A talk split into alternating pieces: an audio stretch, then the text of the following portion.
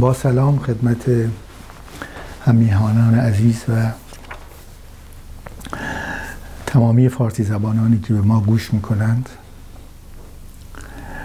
در برنامه نگاه روانکاوی که امروز خدمتتون می‌خوام مطرح بکنم جلسه سی و چهار, سی و جلسه نگاه روانکاو هست و در نظر دارم که بحث سرزمین فرهنگی ما ایرانیان رو که در سه برنامه قبلی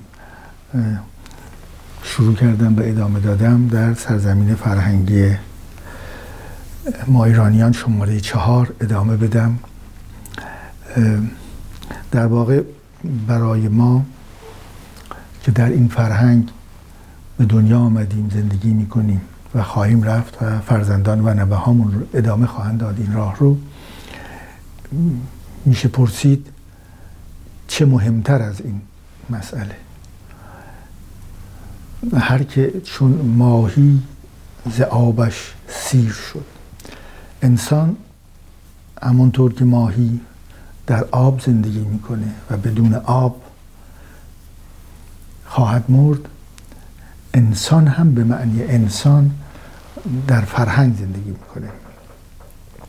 آنچه که تفاوت ما و حیوانات هست همون بحث خیلی قدیمی انسان ناطق. نطق می‌کنه سخن میگه برای اینکه نماد پردازی می‌کنه. و با استفاده از این نماد پردازی با دیگری ارتباط برقرار می‌کنه. و با استفاده از این ارتباط زبان ساخته میشه. زبان ساختار مشخص خودش رو داره و فرهنگ معمولا در لایه های زبان خودش رو پنهان می‌کنه از نسلی به نسل دیگه میره و بدین گونه انسان ها خودشون رو با شرایط اقلیمی و شرایط زمان و مکان تطبیق میدند و فرهنگی رو می‌سازند زبانی رو می‌سازند و پیشرفت می‌کنند. این پیشرفت بدین گونه است که اگر پنجاه هزار سال پیش خودمون رو نگاه بکنیم در خانواده های چند نفره در کنج قارها با روشن کردن آتش از خودمون دفاع می کردیم در مقابل حیوانات و در واقع شاید دو یا سه رقم رو بیشتر نمیشناختیم یک دو سه و یا دیروز امروز و فردا رو. و به گونه مهاجر بودیم برای که از این قار به اون قار هنوز بلد نبودیم کلبه هم بسازیم. یعنی انسانی که محدود به چند نفر با شکار یا جمعآوری میوه زندگی می‌کنه آتش رو می‌شناسه از اونجا شروع کردیم و فعلا با هفت میلیارد انسان هم سپین سپین زنده. بر حال تا کره ماه رفتیم و بلند نظری و خواست اون رو داریم که به مریخ بریم. خودمون نه اینکه یک دستگاه بفرستیم و اولین دستگاه ما در چند مدت پیش از حوزه منظومه شمسی هم خارج شده که ببینیم در اونجا چه خبر هست این نشان دهنده اون مسئله پیشرفت هست. این نشان دهنده اون هست که ما در فرهنگ زندگی می‌کنیم. فرهنگی که زبانهای گوناگونی رو اختراع کردیم. حدود 6000 زبان زنده رو نگه داشتیم و یکی از این زبانهای زنده زبان فارسی یا حوزه زبانی فارسی رو اگر نگاه بکنیم یک کمی بیشتر به گمان من خیلی معقول تره که در مملکتمون در سرزمین فرهنگی ایران حوزه زبان فارسی یعنی زبان بلوچی و زبان کردی با تمام لحجه ها و تمام گویش ها هم به حساب بیاوریم. فرهنگ در این زبان است و این زبان ما رو تا امروز آورده. به همین دلیل تا اونجایی که این کتابی رو که معرفی کردم خدمتتون قبلا هم نگاهی دیگر به سرزمین فرهنگ ایران ما به تدریج بخش به بخشش رو جلو میریم برای اینکه سخن بسیار است و بازشناخت یا دوباره شناخت این سرزمین فرهنگ ایران به گمان من برای همه ما مفید یا حتی بسیار مفیده. تا ندونیم که چه گنجینه ای در این سرزمین فرهنگی ما نهفته است. چگونه باید اون رو بشناسیم؟ چگونه نگه نگهبانیش کنیم؟ و چگونه به دیگران هدیهش بدیم؟ به نسل های بعد هدیه بدیم. بهترش کنیم پاکترش کنیم مفیدترش کنیم سالمترش کنیم و کاراتر مجموعه فرهنگی. به آنچه که در زبان هست رو به آیندگان بدیم. اونجا من یک پرانتزی هم باز کنم و اون اینکه حتی یک زبان که خوب شناخته شده باشه ریشه های تاریخی خودش رو خوب به کسانی که با اون زبان صحبت می‌کنن ما برسونیم. مزایا و محسنات و قدرت های این زبان رو خوب بشکافیم. می‌تونیم بگیم که یک مقدار زیادی از سلامت روان ما هم تأمین میشه. برای اینکه همونطور که ژک لکان روانکاو و روانپزشک فرانسوی در واقع کشف اون هست که ناخداگاه ساختاری چون زبان دارد یعنی اینکه زبانی که قوی است و سالم است و ساختار ساختارمندی داره محکمه می‌تونه نه تنها فرهنگ ها رو خوب حفظ بکنه در خودش بلکه ساختار ناخداگاه افرادی که در این سرزمین فرهنگی زندگی می‌کنند رو هم قدرت و قوت ببخشه و یه مقدار زیادی می‌تونیم بگیم که مشکلات روانی رو با این قدرتی رو که میده به ساختار ناخداگاه تقویت بکنه. این هم یک موردی است که ما اهمیت میدیم به مسئله فرهنگ و مسئله ساختار زبان. بر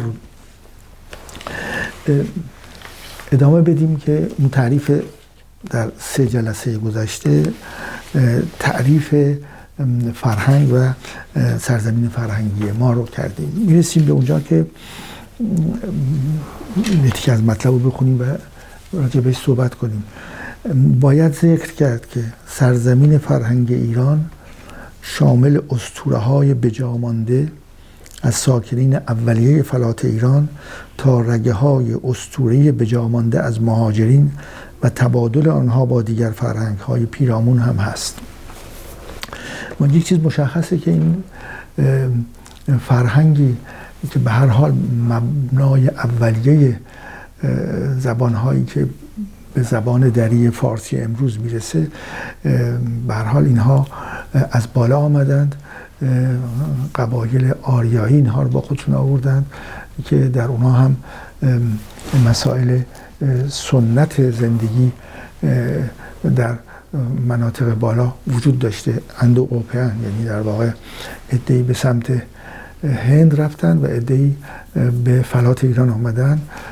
سه تا قوم ماد پارت و پارس آمدند پایین که هر سه هم برای خودشون در دورانی تو قدرت رو به دست گرفتند.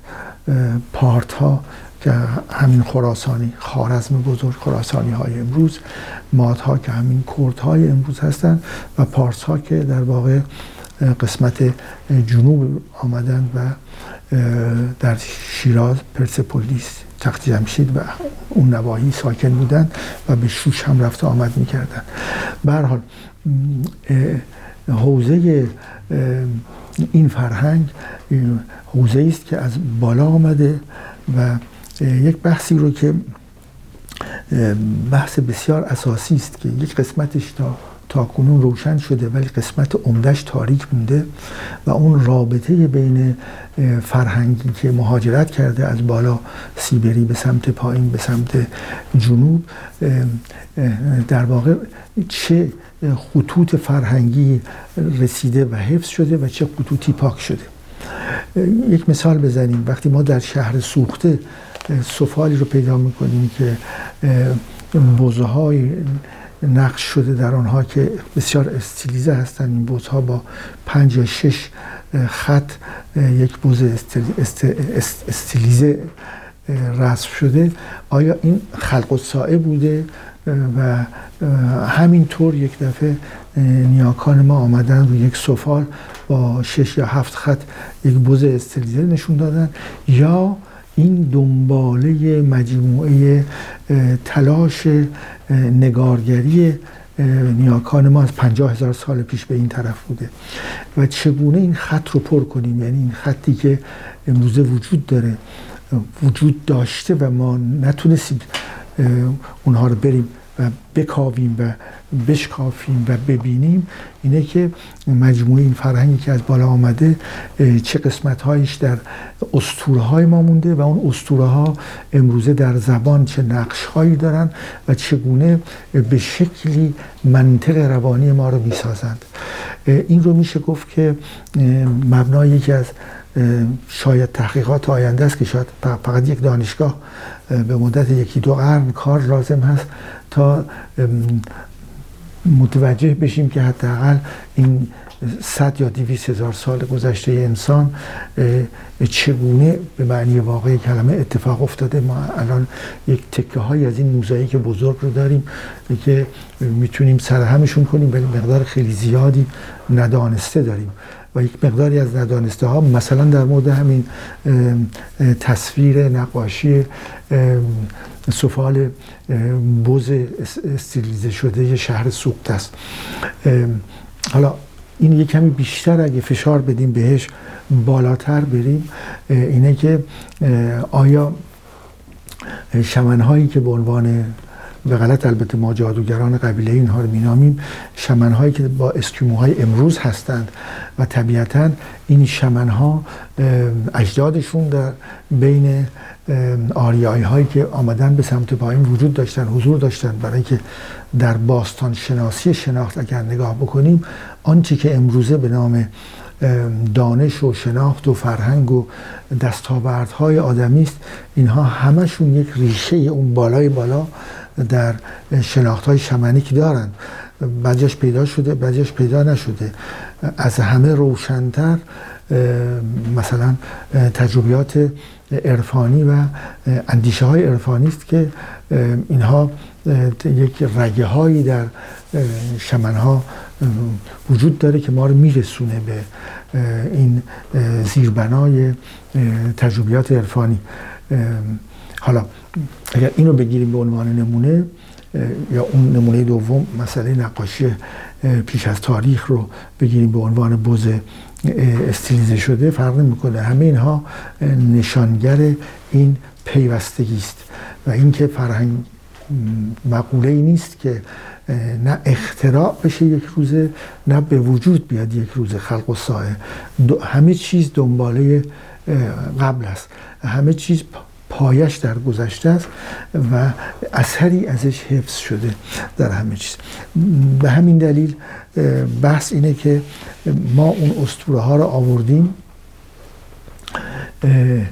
و این اسطوره ها تغییر شکل داده شدن تطبیق پیدا کردن با زمان و مکان و در قالب ادیان که مردم بهش باور داشتند در آمده و بعد هم مقداری شاید با فشار آمدن اسلام به سرزمین فرهنگی ما اونها یا کاملا فراموش شدند یا زیر پا له شدند و یا خودشون اونها خودشون رو تطبیق دادند.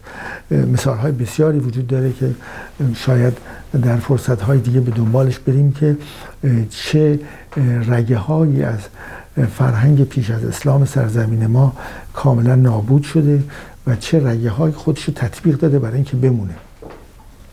و چه رگه هایی که به خرافات تبدیل شده به حال. همه اینها سرزمین فرهنگی ما شامل همه اینها هست. از طرف دیگه ما به دلیل موقعیت سوق الجیشی اونجایی که قرار گرفتیم در کره زمین ایران این فلات در واقع در محل عبور انسان از سه قاره شما از آسیا به آفریقا بخواید برید از آسیا به اروپا بخواید برید و از آفریقا به آسیا.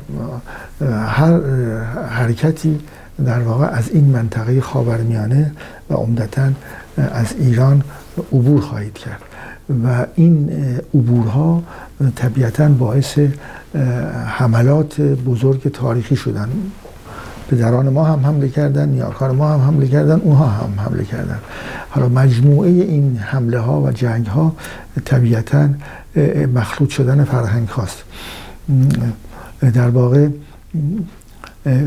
می‌دونیم امروز که پیدایش و رشد فرهنگ ها رو در سطح جهانی رو دو پدیده زامنش بودن یکی جنگ و یکی مهاجرت. و خود مهاجرت در اثر دو پدیده به وجود آمده.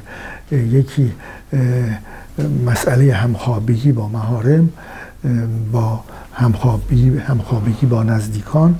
این ممنوعیت باعث می که تعداد افراد یک دهکده بعد از مدتی اشباع بشن و برن دورتر. برای ازدواج از زنان دهکده دورتر استفاده کنند یکی این بوده یکی مسئله کنجکاوی و علاقه پیدا کردن محیط زندگی بهتر یا میوه های بهتر یا محل احتمالا دامپروری مناسب تر اینه که انسان به این شکل تمام کره خاکی رو اشغال می‌کنه. با دو بار مهاجرت بار اول در داخل خود آفریقا و بار دوم که از 90 هزار سال پیش شروع میشه کشونده شدنشون به آسیا و اروپا و رفتن به استرالیا. و این آنچه که در واقع فرهنگ ریشه پیدایش فرهنگ هاست و اختلاط این فرهنگ ها جان گرفتن این فرهنگ ها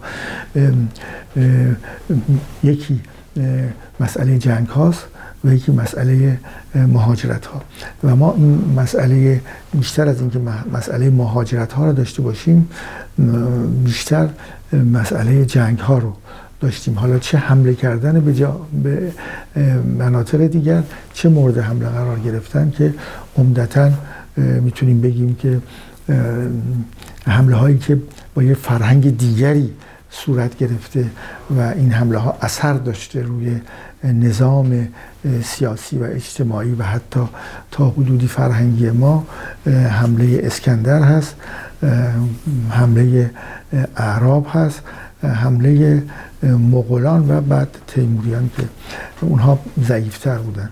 و طبیعتا ما هم حمله هایی به مناطق دیگر دنیا داشتیم. جهانگشایی داریوش و می‌تونیم بگیم خود نادرشاه افشار که تا تا هند میره و حتی مثلا می‌تونیم بگیم شاه عباس اول نیز حرکاتی که می‌کنه تا گرجستان برای اینکه دولت مرکزی قوی رو به وجود بیاره. به هر منظور من این هست که ما هم فرهنگ هامون رو به جای دیگر بردیم و هم از فرهنگ های دیگر گرفتیم و به ویژه مسئله استوره های ماست که مقداری در واقع هم در زبان و طرز زندگی ما پابرجا مونده هم از اسطوره های دیگر گرفتیم و مخلوط شده. یکی از پدیده هایی که میشه گفت ما باهش زندگی می‌کنیم و این پدیده در دل و جان ماست. چرا که در زبان ماست.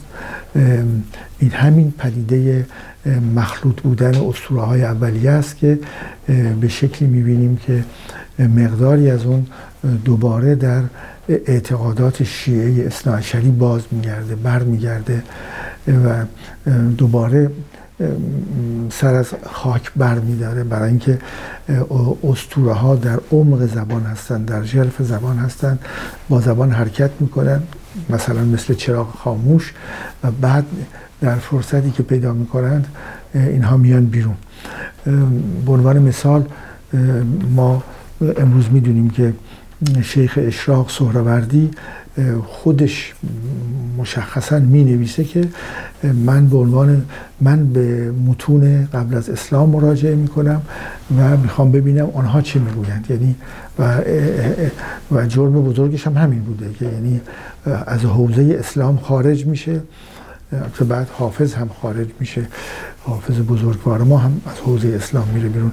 به حال سهروردی با این کار یک مقدار زیادی تلاش می‌کنه که در قالب عرفان اسطوره های قبلی رو بیاره. این کاری که شیخ عطار هم می‌کنه در در واقع اسطوره سیمرغ و کوه قاف و منطقه تیر همون کاری که شاهنامه در شاهنامه فردوسی بزرگوار انجام میده با کوه قاف و سیمرغ و رابطش بازار یعنی جایی که وجود داره قاره هشتم و ما بهش دسترسی نداریم. و گاه گاه دسترسی داریم. یا استثنائیه یا همه کس دسترسی ندارن. این جهان سومی که در اسطورهای پارسی هست به گونه ای به شکلی در اعتقادات قوی شیعیان اصناعشری دوباره برمیگرده. دیگه بحث مفصل دیگری است. ولی به حال منظور از این پاراگرافی که اون تکی رو که از صفحه هشت براتون خوندم باز دوباره می‌خونم که یه بار دیگه گوش کنیم با همه توضیحاتی که دادم. باید ذکر کرد که سرزمین فرهنگی ایران شامل اسطوره های بجامانده از ساکنین اولیه فلات ایران تارگه های اسطوره بجامانده از مهاجرین و تبادل آنها با دیگر فرهنگ های پیرامون هم هست. برای که خب اطلاع داریم که قبل از آریایی ها ما یک ساکنین اولیه هم داشتیم در فلات ایران که اونها مقدار زیادی حتی از سفال هایی که به دست میاد حتی مال پدران ما از اون قبل از ورود آریایی ها ساکن اولیه داشتیم و حتی می‌دونیم که در فلات ایران ناندرتال ها هم بودند که یه بحثی هست که شاید دیو هایی که در شاهنامه از اونها ذکر شده که رستم با اونها به جنگ میره که در عمق قارها بودن و ابزاری داشتند که در مینیاتورهای نگاه بکنید در کتاب شاهنامه اونایی که مینیاتور شده صحنه‌های مینیاتور جنگ با دیو ها می‌بینیم که هیکل های بزرگی دارن و دندون هایی که جلو آمده و گرز در دستشونه بدن هایی که خیلی پرمو هست و می‌تونه یادآور حضور ناندرتال ها باشه که سینه به سینه آمده تا رسیده به اشعار شاهنامه و بعد ترسیمی که نقاشان مینیاتوریست کردن. این هم یک, یک نوع دیگر از ارتباط هست. همون باستان شناسی شناختی رو که بحثش کردم. شاید یک قرن یک دانشگاه نیاز داریم ما تا کلیه این خطوطی رو که پاک شدند که یک پارچگی فرهنگ آدمی رو نشون میدن از گذشته های دور تا امروز اونها رو بشناسیم. درست همونجور که داروین توانست نشون بده این خط تکامل رو از باکتری تا انسان به چه شکل صورت می‌گیره چه رگه هایی وجود داره و این رگه ها به چه صورت با در واقع شرایط اقلیمی و گذشته زمان خودشون را سازگار کردن و موندن. من شب و روز خوشی برای همه عزیزان آرزو می‌کنم.